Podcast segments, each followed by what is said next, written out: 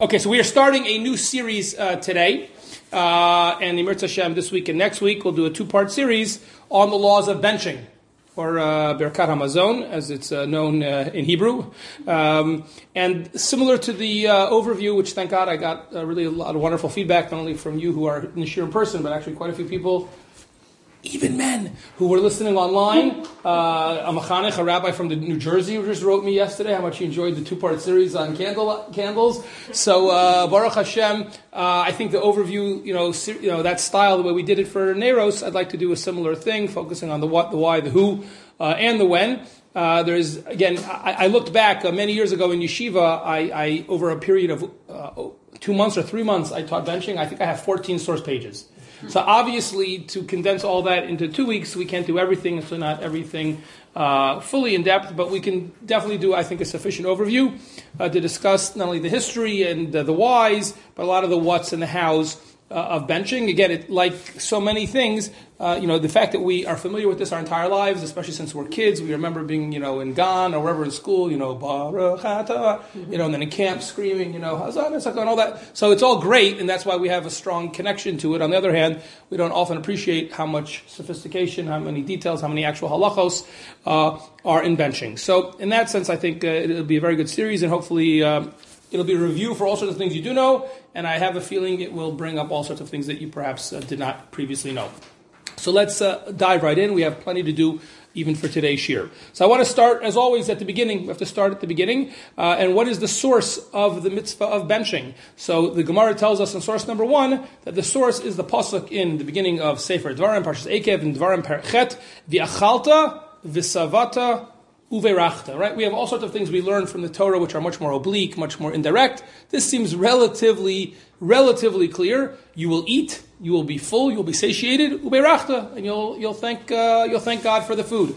Um, so that is, the Gemara says quite clearly, is the source for eating Birkat Hamazon achareha min HaTorah. Uh, that is the source midaraisa. It seems like from the Torah to thank Hashem for the food after we've eaten. Now that's an important stress because the fact that we make brachos before we eat, shahakol, mazonos, all those kind of things, is pretty much universally agreed uh, to be only midrabanan. Uh, there are some sources that might indicate a possible uh, daraisa basis even for those, but we generally assume the brachos, which will perhaps be its own mini-series, um, those are mirabanan, but the daraisa is dafka after we eat. I didn't put it on the sheet, but just uh, it strikes me as something that's worth mentioning. The Sefer HaChinuch asks, why do we dafka have benching after we eat? Right? If I would put it, it translated into uh, contemporary English, I would say that's saying thank you. What about please? So that's the first bracha. But that we just said that's not from the Torah. The rabbis added that. Why, if the Torah is picking one, why did it specifically pick? So it's interesting. Uh, he says it has to do with human psychology, and that is that you don't really appreciate something of physical nature, like food, something that's physical, unless you've actually experienced it. The notion of anticipation is something that we might call intellectual. He calls spiritual he says you can anticipate truly, truly something that is spiritual. But something that's physical, in order to fully appreciate, needs to be experienced physically.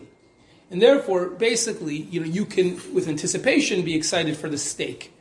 Uh, but until that steak is in the belly, you don't truly, truly feel the appreciation. Therefore, that's his suggestion. Take it or leave it. That's not critical to the shiur, but that's his theory as to why uh, the Torah, if it was going to mandate anything, dafka mandates after you eat and not uh, before. Now, on the one hand, um, the mentioned obviously it seems quite clear from the pasuk that you have to bench, and that's a Torah obligation. But the first, I guess, thing we should clarify is what we all grew up just assuming, I mean, it's second nature to all of us, the when do you bench? If you ate a meal with bread. Who said? Why shouldn't, why wouldn't the Torah also, is, how do we know the Torah didn't obligate us on that level of thank you for other foods? Is it obvious? And in fact, if you look at source number two, it's actually a debate. One of the Tanaim felt that you would bench even on other things other than bread. According to Rabbi Gamliel, even if you had anavim, te'enim, rimonim, etc., you'd, you'd make what he colloquially or for shorthand he calls the three brachos. The three brachos meaning benching. We'll discuss in a minute. That's what we're, we're building towards to discuss the breakdown. Which brachos, what, what are the three brachos, the fourth bracha. We're going to get that in a minute. But that's his code for benching. So when he says, Rabbi Gamliel thinks you bench on grapes, te'enim, rimonim, what is he referring to? The, shiv, the Shivas Aminim, exactly. He's talking about the Shivas Aminim. Right? He doesn't think you necessarily bench on a strawberry or even on a piece of steak. But Shiva Saminim, he thinks you should bench for. And the Gemara tells, and the right away the Mishnah says, no, the Chachamim disagree. Chachamim say that's what we do, what's called Me'ain Shalosh, which is what the Mishnah refers to as Al Yes, you have a bra, and it's a discussion again, not for our topic today, not our series, is Al or Borei Nefashos, but especially is Al from the Torah, is Al rabbinic. But either way, the Chachamim say, which we know to be the case, that yes, for other kind of food, you make an alamichya, and yes, if you make you eat the fruits of the shiva saminim, it's a slightly different alamichya. Now, where does this come from? Where how where would Ragamliel dream to bench on certain fruits? And how come? Obviously, we know that that's not what we do.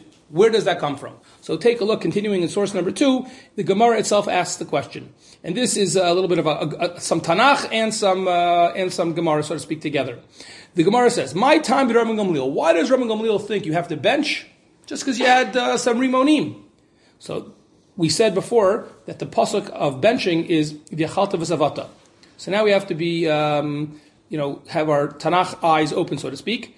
If you take a look even on the source sheet, even if you're not uh, baki and you don't know this uh, on your own, and I have to admit, I don't think I could have told you off the top of my head exactly what parak and what pasuk that was in, but I gave it to you. The pasuk of you have to eat and be satiated and thank God, it's Devarim Chet Yud, chapter 8, pasuk Yud, number 10. Okay, so he points out that there are two psukim that come before that. Dichsiv in Chet Chet 8 8, Eretz Chitas Ora. Dot, dot, dot. Those are psukim that in fact are lauding Eretz Yisrael and describe the Shiva Saminim, the famous species that Eretz Yisrael is praised with. And then the next pasuk says, V'chsiv chet tet, 8, 9, Eretz asher lo b'miskenus tochal bo lechem, bo lechem. You, it's, this land of Israel, you'll be able to eat bread without scarcity, etc., etc. And only then, chet yud, so says Rabbi Gamliel, it's one long theme, one long run-on sentence. Working backwards, we know we're going to end up at benching. Right before that was bread, so we know we have to bench on bread. And right before that is a reference to the seven special species that Eretz Yisrael is praised for, the Shiva Saminim. So just like you bench on bread, because that comes right before ben- the pasuk about benching, so you also have to bench on the Shiva Saminim. Oh, that's pretty good. So how come we never do that? Why, why don't we bench on a pomegranate? So the Gemara explains that Rabbi, Rabbi Gamliel, the last line where it's underlined source number two, Rabbanan, why don't they accept that? Because Eretz hifsika inyan. You can't read it as a run-on sentence. There's actually a punctuation, so to speak. There's actually a break. Again, if you just look back at the top of the second, the end of that second line, right above where we just were, the pasuk that talks about bread adds another eretz, right? The pasuk before that, eretz chita. It is the land of Shiva Saminim, etc. And then again, Eretz, it is the land of where you be able to eat bread. And then, bench. So said the Chachamim, you're right. If it just introduced everything with Eretz and then it was one long run on ending in benching, then you'd be right. But the fact that there's a repetition of Eretz in Pasuk Chet, Eretz in Pasuk Tet, what do I need another Eretz for? We know we're talking about Eretz Yisrael. So why did it have the second Eretz, say the Chachamim? That's because it's breaking up and saying you cannot look at this as one continuous theme. Eretz Yisrael is praised for certain species of fruit, produce, wonderful. Hard stop.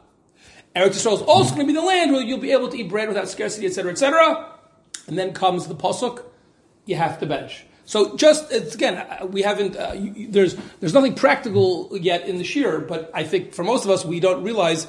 You know how close we were to having a much more broad. You know, people all the time like, ah, you want to have bread? Ah, I don't want to bench right? Think about that calculus. If it wasn't about the carbs of the bread, right? There'd be so many different foods. Do you want you want to have some fruit salad? Oh, I don't want to bench.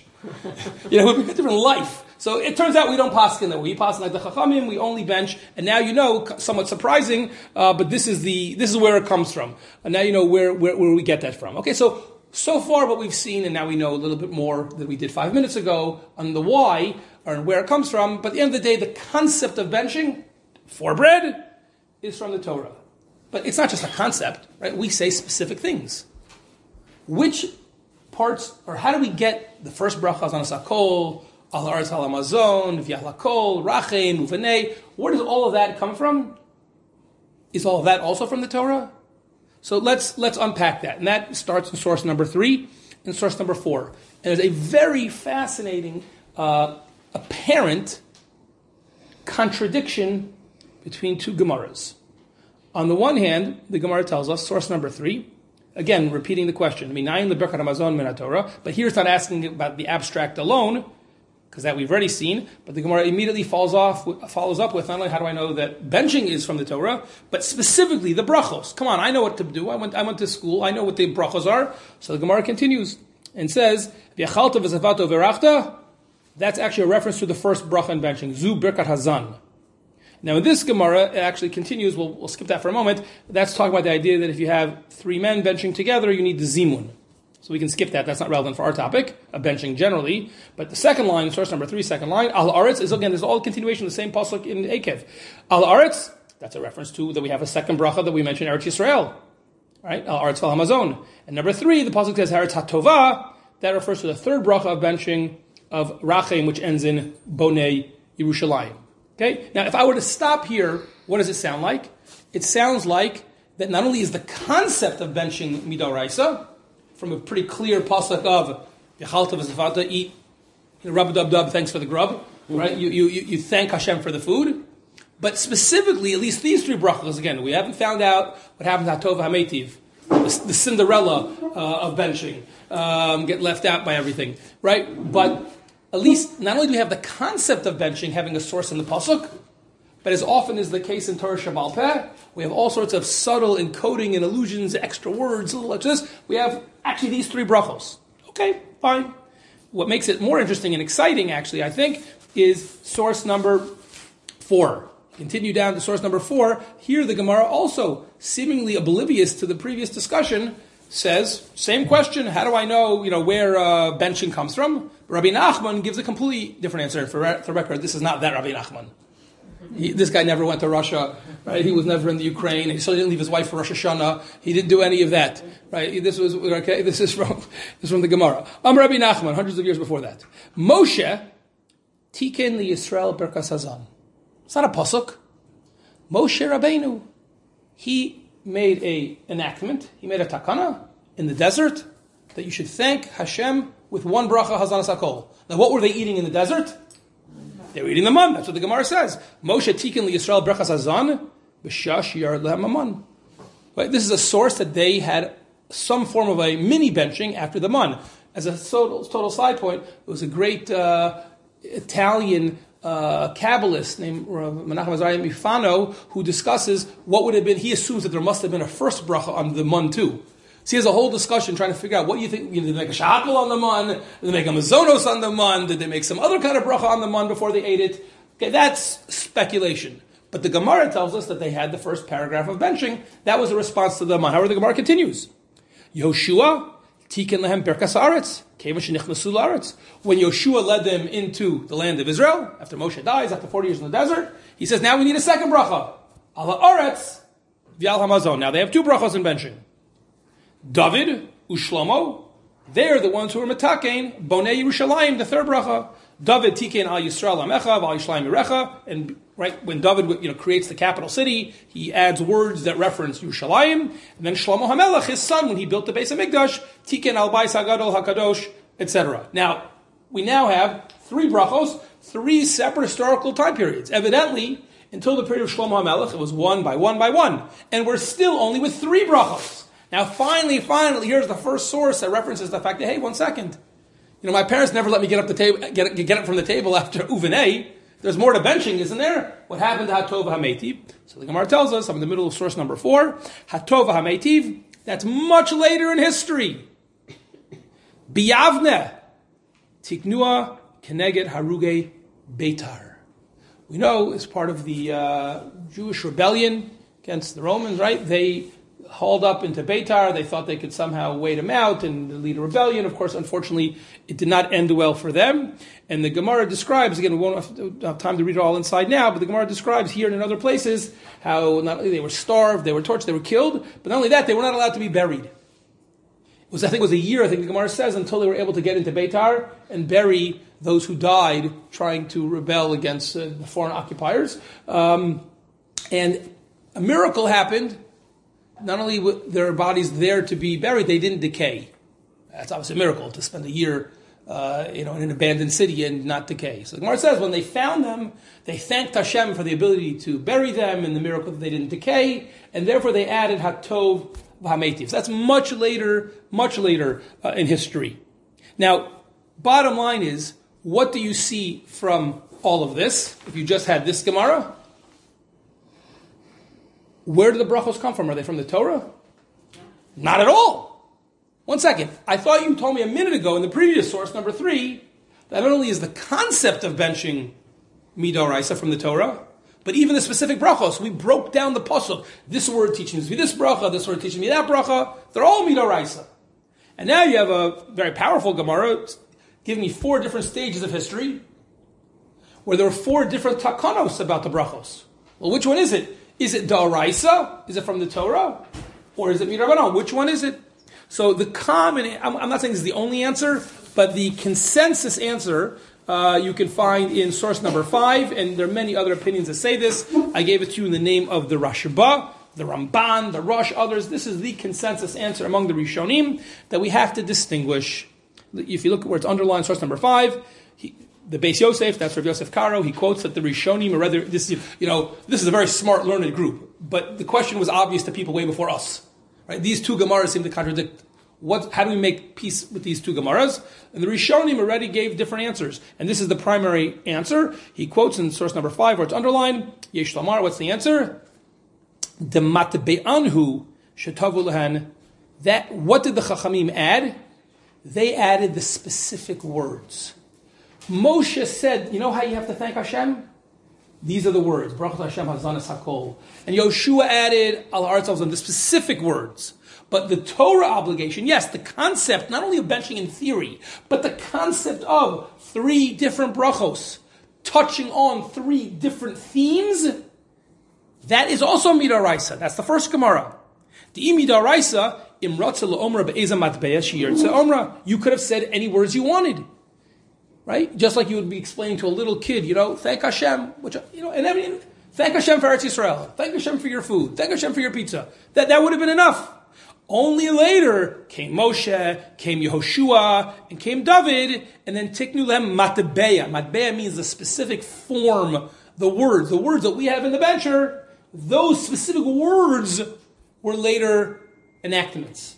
But not only the idea of benching, but specifically the three brachos, or these three themes, those are all mid oraisa. Now this is very, very important to be aware of, because in theory, you could fulfill your Torah obligation in benching without the specific words in our bencher.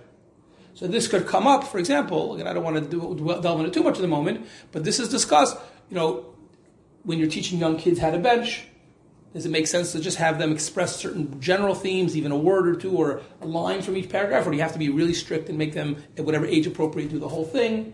Like we all, Rav Chaim Volozhiner was worried that certain Shabbos zemiros that we sing at the table on Shabbos might express themes thanking Hashem for the food. Well, if, it, if the words are rabbinic, but as long as you thank Hashem with certain themes is enough, he was worried, uh oh, maybe by accident you didn't even realize you bench Midaraisa when you're singing Tzur Mishelo.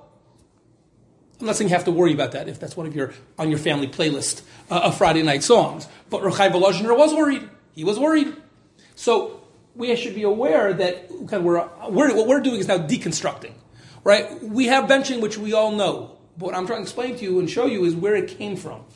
Right? So we have the pasuk we started with in Parshat Eikev, That's the concept of benching. We now know why it's only dafka bread. We saw that. And now, even though we have all these brachos that make up the text of the bencher that we hold or that we have on an app on our phone however it is that we bench nowadays, it evolved in one way, in the sense of the specific words evolved over time. It wasn't all the same, right? People, you know, in certain circles, you know, did you know that Moshe Rabbeinu never said Rachem? what? Yeah, it's a Gemara. That wasn't added until much later. That was David and Shlomo.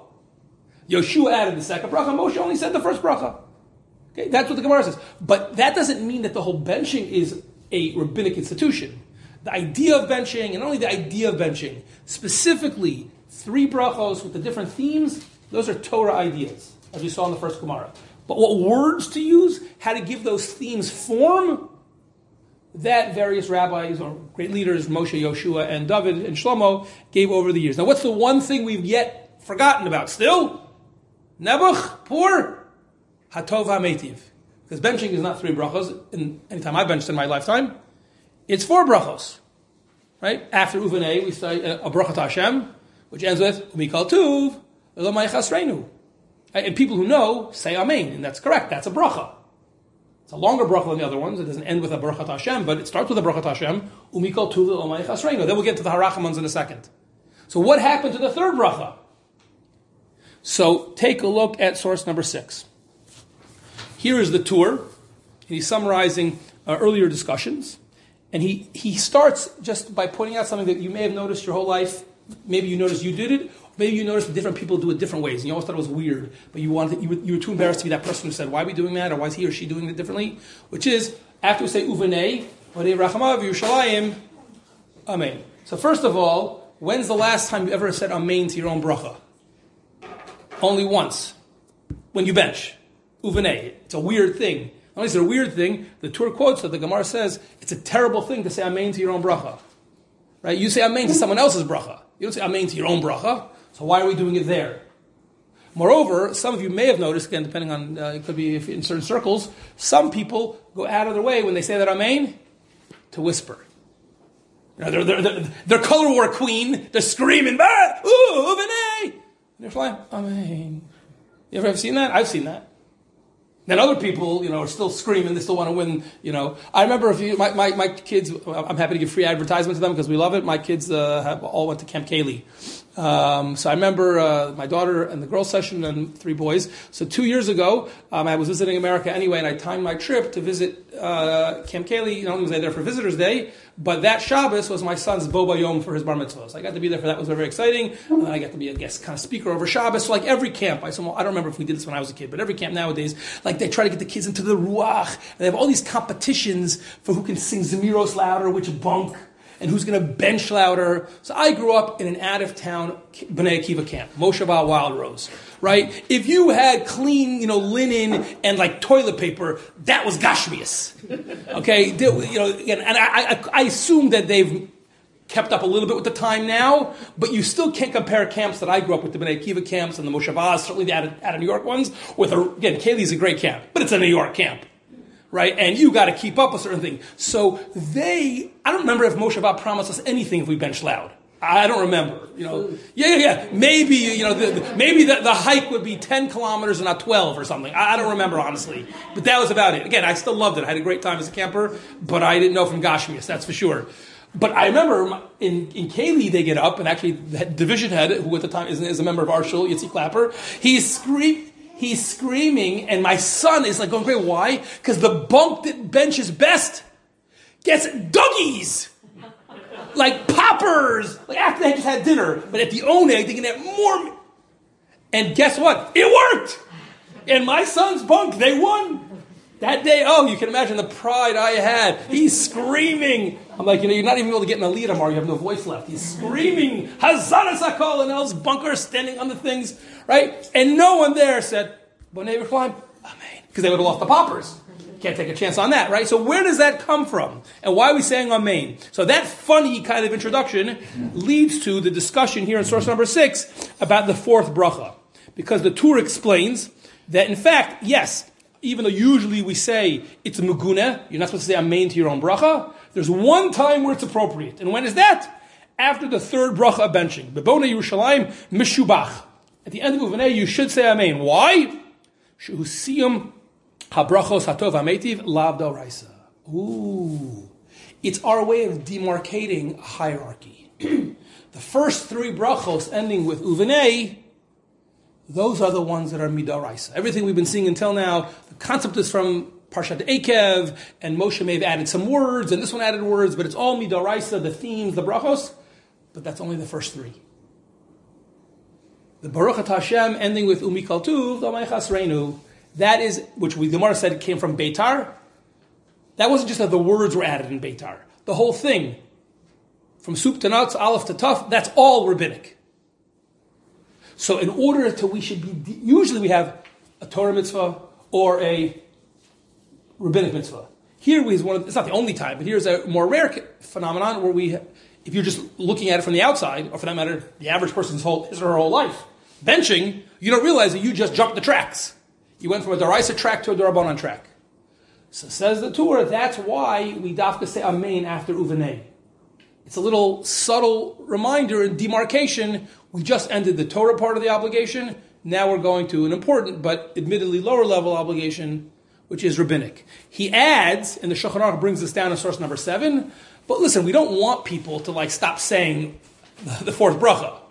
We don't want people to be mazalzal in it. Oh, you know, again, like that Cinderella image, I imagine, right? We not we, we love we love the rabbis too. We love we love rabbanans too, right? Sometimes when I have people who mention, oh, you know, it's only rabbinic, I, you know, I'm like, do you like Hanukkah? do you like Purim?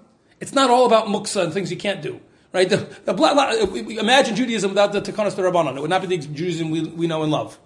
So one of the things happens to be Vatov HaMeitiv. So we don't want to be mazalzal. That's the language of the Rishonim. So therefore, they suggest maybe you should make that bracha quietly. We say it because you know we're, we're, we're, a little bit OCD about we want to demarcate. We want to make sure we get it right. On the other hand, we don't want to say it too loud because then you know over time people might kind of lose respect for the fourth bracha. Now, what's interesting is that. There are uh, poskim who suggest, take a look in, in, in, the smaller letters in source number seven. So the Ramah says that he thinks nowadays in Minhag Ashkenaz, it, it's really not that common. Most people do not say the Amen quietly because they think they're all in color war. Um, but he explains, he thinks the following distinction. He says this is important to be aware of. This is what the Ramah says, source number seven. He says when you're benching by yourself, then you should, again, first of all, the whole benching might not be that loud. But if you're benching in any way audibly, then the Amen should be a little quieter. But let's say you're in a Zimun. Right?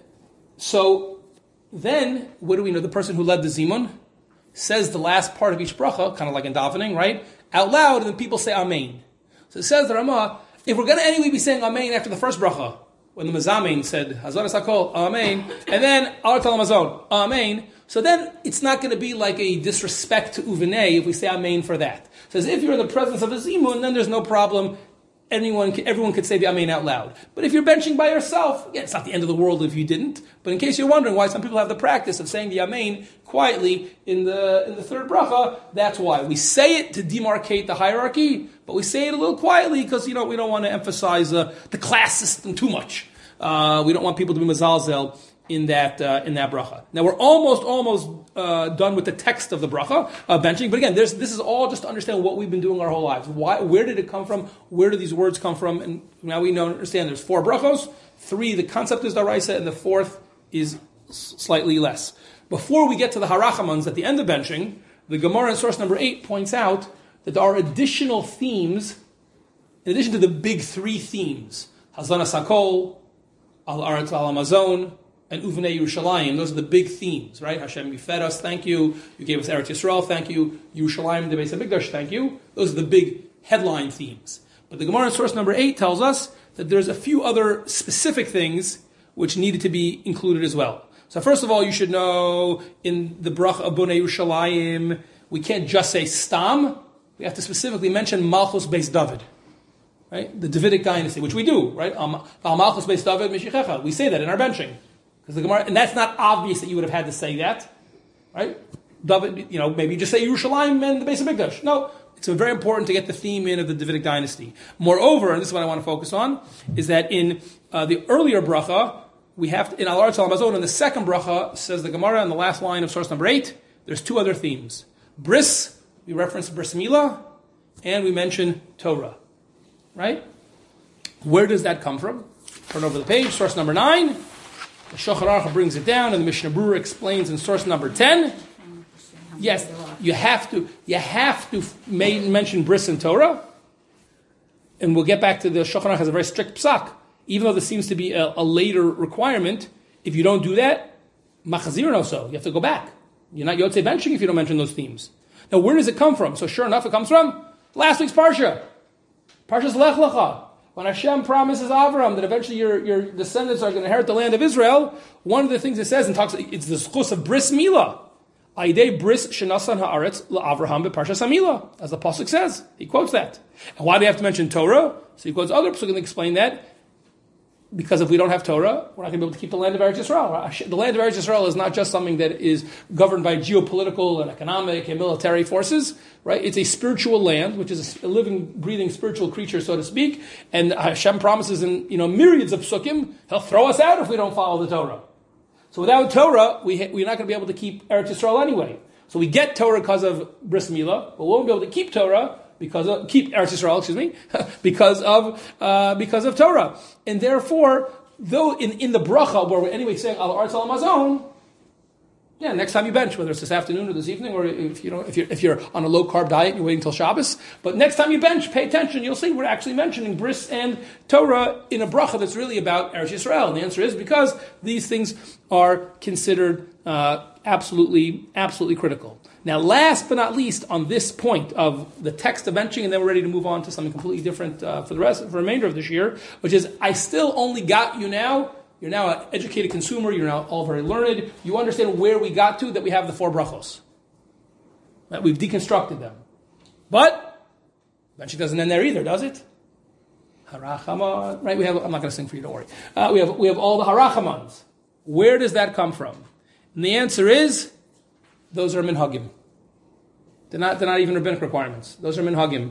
And this is brought up, it's in a different context, but the Mishnah Berurah in source number 11 asks, we have an idea, some of you may be familiar with this, that we try generally on Shabbos not to daven for personal things. Personal petition is usually supposed to be avoided on Shabbos. If, God forbid, Rahman al someone is really in a life-threatening situation, so that we, we do say Tehillim. And there are maybe ways in which a private person can say Tehillim on Shabbos also, etc. But certainly we're all familiar, the standard Shemon Esrei, which we say on Shabbos, is not just shorter than the weekday Shemon Esrei, it's completely different.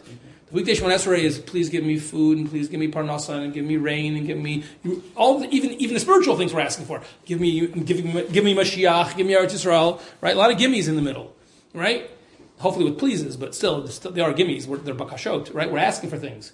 We don't do any of that on Shabbos, and in general, we're not supposed to. So the harachamans are asking for things. Some of them, right? So how can we do that? So the Mishnah Berurah points out, just parenthetically, since shekevon shenagua kol omram b'chol pam shum avarchem berkat hamazon, nasem lem kitofes bracha. We don't look. Somehow it evolved. I'm not a historian. I didn't look. In, I'm sure there's some academic literature that I could probably find somewhere if I'd looked hard enough that tell they could maybe figure out exactly when we can start dating benchers to find out when exactly the harachamans become so universal. But it's certainly way before the Mishnah Berurah became universal. There were certain harachamans that people say whenever they bench. And as a technicality, once it became something that everyone says all the time, that kind of sneaks in and it's allowed even on Shabbos. But I'm not mentioning it to you for the Shabbos part. Um, I just mentioned to you, you see here, what does the Mishnah Berurah say quite clearly? That those are not even rabbinic requirements. Those are minhagim, which is why, by the way, I happen to be a traditionalist. My kids know this. I am very uh, I guess they would say in modern Hebrew. I'm very conservative on about a lot of things. Um, but that's why, for example, I don't love when people add harachamans. Even harachamans that I have no problem with hashkafically. Harachaman for the Medina, harachaman for the soldiers just because it's not the way I grew up, it's not the best, right? My kids, like many kids, are a little less uh, conservative than I am. So when my daughter got married, you know, she was very important. Her, at the time, her, her husband was an officer in the army. It was very important to them that there would be a, a rachaman that was added, which is not that's not, not they made up. You pick you pick up ten benchers in Israel, five of them might have it. So you know, this is uh, you know, par- I make a million parenting mistakes, but this was the one I got right. Um, probably because my wife told me, "Shh." Uh, but if that's what you want for your bencher, send to hate. It took a while. It wasn't so easy to find the bencher, but I said, that's on you. You find a bencher you want for your wedding. If it has a harachaman for the chayalim, great. Again, anyone who knows me knows how supportive I, uh, I, I, am of the chayalim. I've never once said a harachman for the chayalim in, the in my benching. I don't think that makes me any less supportive of the soldiers. But you listen nicely. I, yes, no, no, I'm not, I'm not, against it. I even let them print. Uh, so far, in the whole world, there's only one bencher I ever paid for, and that bencher it says arachman. My point is, but, but, if, but I can tell you right now, if my kids had wanted to change one of the four brachas, that I would have. First of all, they wouldn't have wanted to, but I'm saying it, hypothetically. So then I wouldn't have let them. You can't play around with brachos that were made, even even even if it's rabbinic, let alone it's from the Torah. But the point is, the harachamans are minhagim. So again, it, why certain people in certain communities they add this harachaman, that harachaman. Again, I, have been. Let me put it this way: I've been in places where people said harachaman for the New York Jets, or for all sorts of things. You know that I would have allowed in my bencher, certainly not for the Jets, but even for any sports team. That's just that's just narishkeit. Okay, but the point is, there is a little bit more room, both for yourself and especially as a parent. Uh, there's a little bit more room to be a little bit more chilled. You know, I'll give you a more practical nafkamina, especially if you have younger kids who have a hard time sitting. Right? If they, if you need to draw a line somewhere where bench until here and then you can leave the table, or you want to run around, that's a place to draw. I mean, when they're really young, you might say you only do the first bracha or the second bracha. You build up, but certainly harachamans. Again, I'm not saying you should tell your kids this in general because we want them ultimately to be saying harachamans. Why not? I, I, saw beautifully someone asked for Shlomo Zalman Auerbach, "Can I stop before the harachamans?" It's not Gottlieb, Rabbi Shlomo Zalman Auerbach. I said, "Yeah, you you benching," but then he added, "But why would you want to? They're so beautiful. Who wouldn't want? Who wouldn't want to ask Hashem for those things?" Right? So the answer is sometimes kids don't want to because they don't have because they're normal kids. So the answer is again, you, I'll leave you to use your parenting wisdom when yes and when no, but you should just keep in the back of your mind. Thank you. Uh, you should keep in the back of your mind. There's a huge qualitative difference between the harachamans and everything else. They're, they're really only everything we say after uh, is not going to be something you'd have to go back for. You don't say benching even without that. Uh, keep that keep that in mind. Okay, let's move on now to our second uh, and final topic for today, and then I'll set us up in Retz Hashem for uh, next week's year, and that is we now know what we're going to say when we bench. We know, as we knew anyway, but now we understand why it's dafka bread. But now the question is, how much do you have to eat in order to be required to bench? Common misconception that people think that this is a similar question when it comes to making a bracha before you eat. The Gemara says, again, not our topic per se, but just as a point of departure, you have to make a shahakol or whatever the bracha is, even on a minuscule amount. There's no minimum. Any little bit that you have, we say please. Again, a good, good, good, good derech eretz lesson too. Please is even on the smallest thing. But we know for all sorts of eating things, matzah, also in the sukkah, for all sorts of things, halacha has requirements. You have to eat the minimum of, of a kazayas, the volume of an egg, certain things kibetza, Yom Kippur is even a bigger amount in terms of what you're allowed or not allowed to eat. Right? Is there a requirement to eat a certain amount in order to become obligated in benching or not?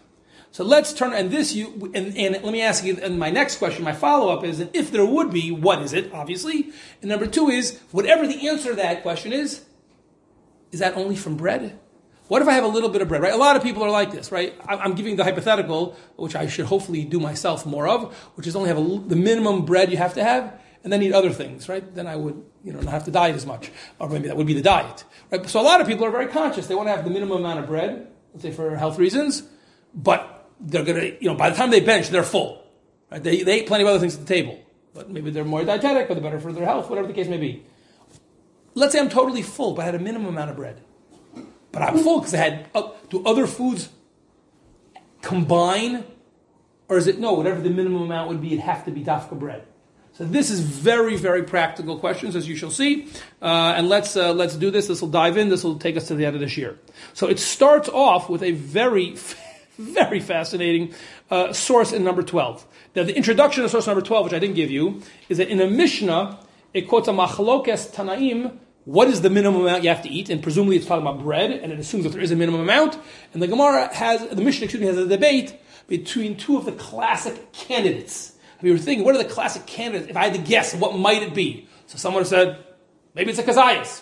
Yeah, maybe. Someone said, maybe it's a kabetza, a little bigger, the size of an egg. The answer is, that's two opinions in the Mishnah. Okay? But with that in mind, look at this amazing Gemara, source number 12. The Gemara talks about the possibility that let's assume this would be a girl for her mother, but for, the Gemara is talking about a boy for, her, for his father. Could a father who, let's say, maybe is you know, too tired, doesn't feel well, or maybe he's just not, he doesn't know how to read Hebrew, let's say, he, can't, he doesn't know how to bench. Could his under bar mitzvah age son bench for him? You know, he'll listen, he'll say Amen, but he's listening to his underage, bar, under bar mitzvah son. So the Gemara says, yes, Ben Bevarach Laviv. So right away the Gemara says, what? Under bar mitzvah, again, it would be the same for a girl. Under bar mitzvah, how could it be? You have to be of obligatory age. How could it be? So Gemara explains. One second, you have to understand. There's actually different levels here. Like everything in halacha, it's complicated. Kigon she'achol shiura derabanan. Now that's telling you what that is yet. What is the Gemara? What do you see already from the Gemara? Evidently, it ain't so simple.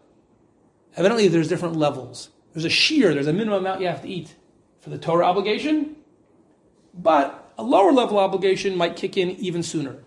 And there could be scenarios, says the Gemara, there could be scenarios, I'm going to fill in the what in a minute, but just so you know where we're going. The Gemara says there could be scenarios where a person is only obligated to bench midrabanan.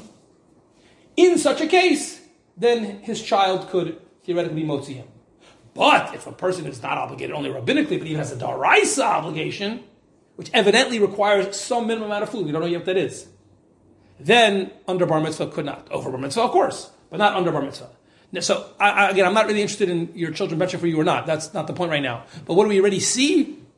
Evidently, there is some minimum amount versus some other degree. So that leads into the second line. This we have to read inside because you have to see this. It's so beautiful and so powerful. An amazing Gemara. Says the Gemara, the angels question God's integrity and accuse him of being a hypocrite. You couldn't do it, I couldn't do it, but it says the Gemara, the angels did. Second line, source number 12. Amru malache hashare The angels themselves challenge God. It says in your Torah, lo yisa panim shochad. You're supposed to be as a judge, integrity, fair. Don't be bribed. Don't play favorites. And yet, that, that's what you, God, you tell us. But yet, you, God, don't keep your own word. You don't live up to your own standards. Halo ata, no say panim li Israel. You play favorites. You favor the Jewish people. As we say, we ask for it every day in Birkat Kohanim. Yisa Hashem panav elecha. We're not embarrassed to ask God to favor us. We're not embarrassed to say we're the Amanivchar. You favor the Jewish people. How can you consider yourself an impartial judge? Where's your integrity? You tell an earthly judge to be fair and not favor anyone, don't be bribed, and yet you clearly favor the Jewish people. So the answer is powerful. We're not going to spend the time, we don't have the time to discuss the philosophical implications of the Gemara, especially since the Gemara doesn't seem to really answer the question well from a philosophical perspective. But it's a great way to bring together the halachic part of the discussion. Says the Gemara, and then, you know, figuratively puts into the mouth of God. Amr Lahem, Hashem responds, the underlying part of source number 12. Panim. Can I not favor them?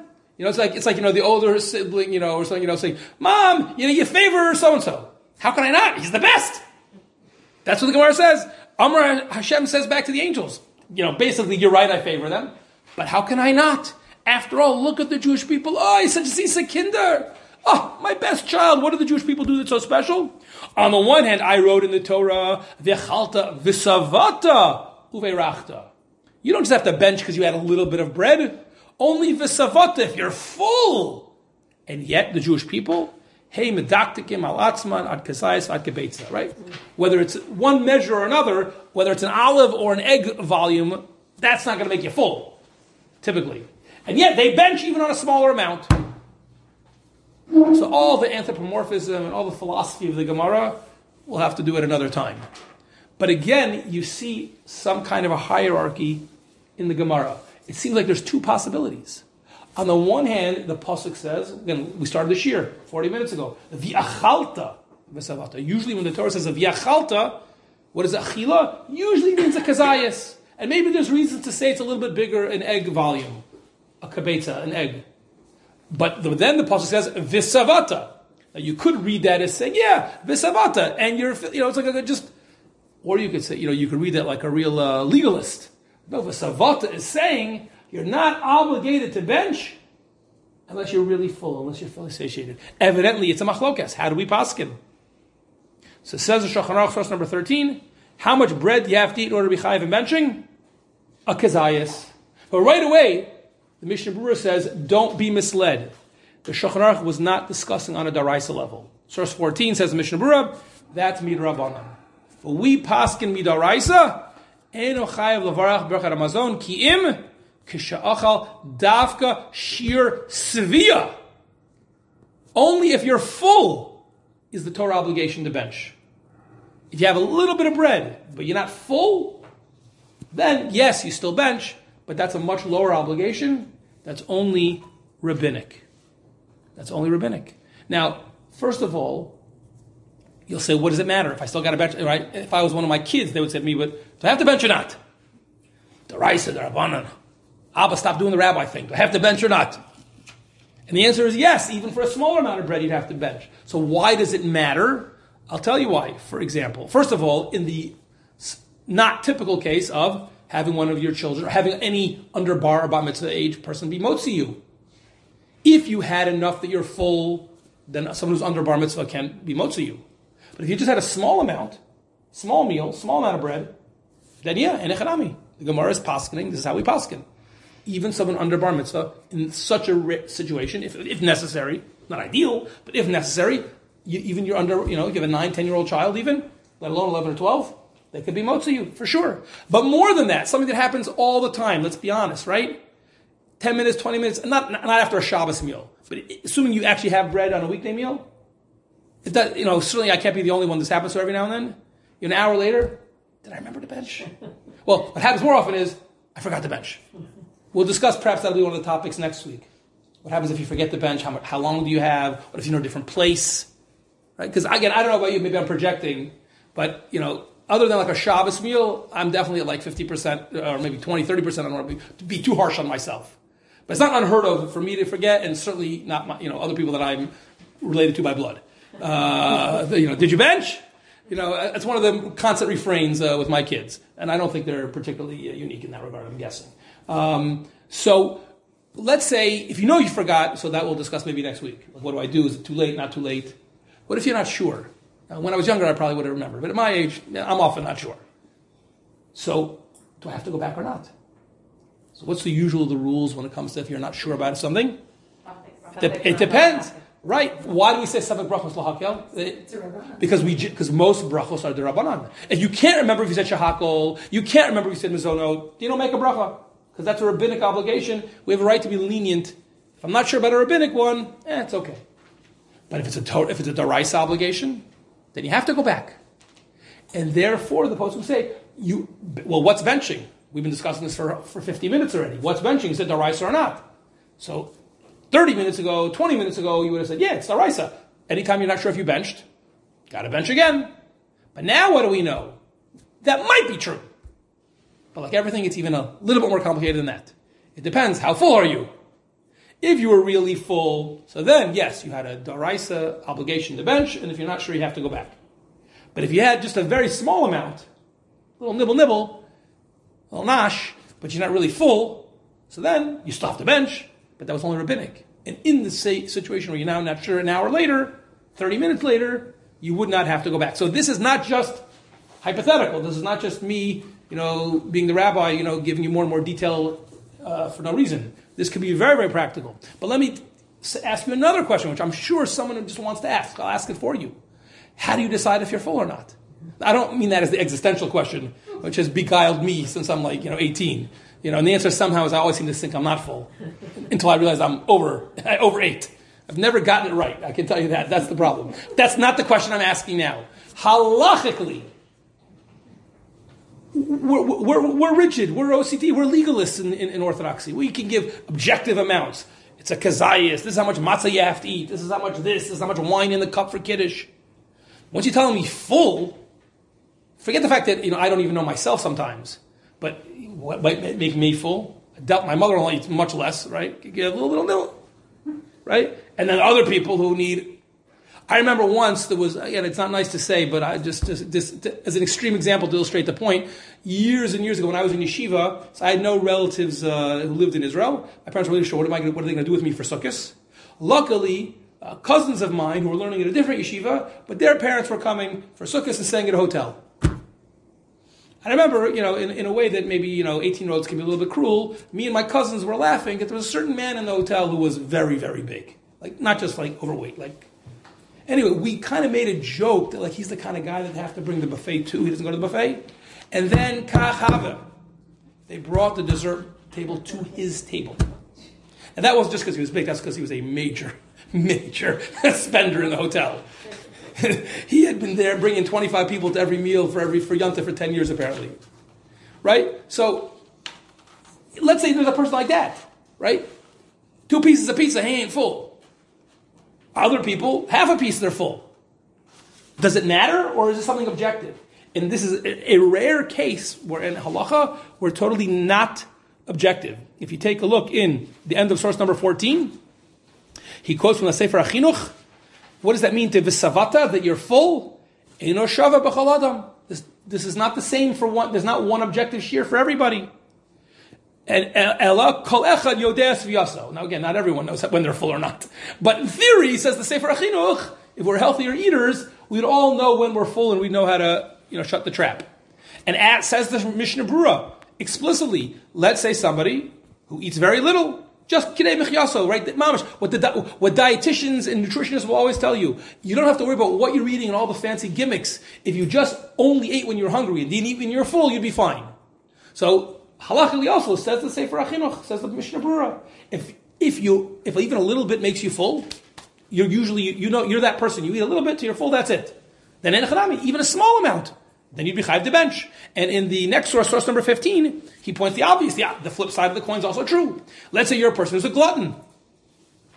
You're very unhealthy, you're very overweight, and you eat a ton. And it takes a lot for you to be full. So for him or her, it's one amount. And for you, it's a different amount.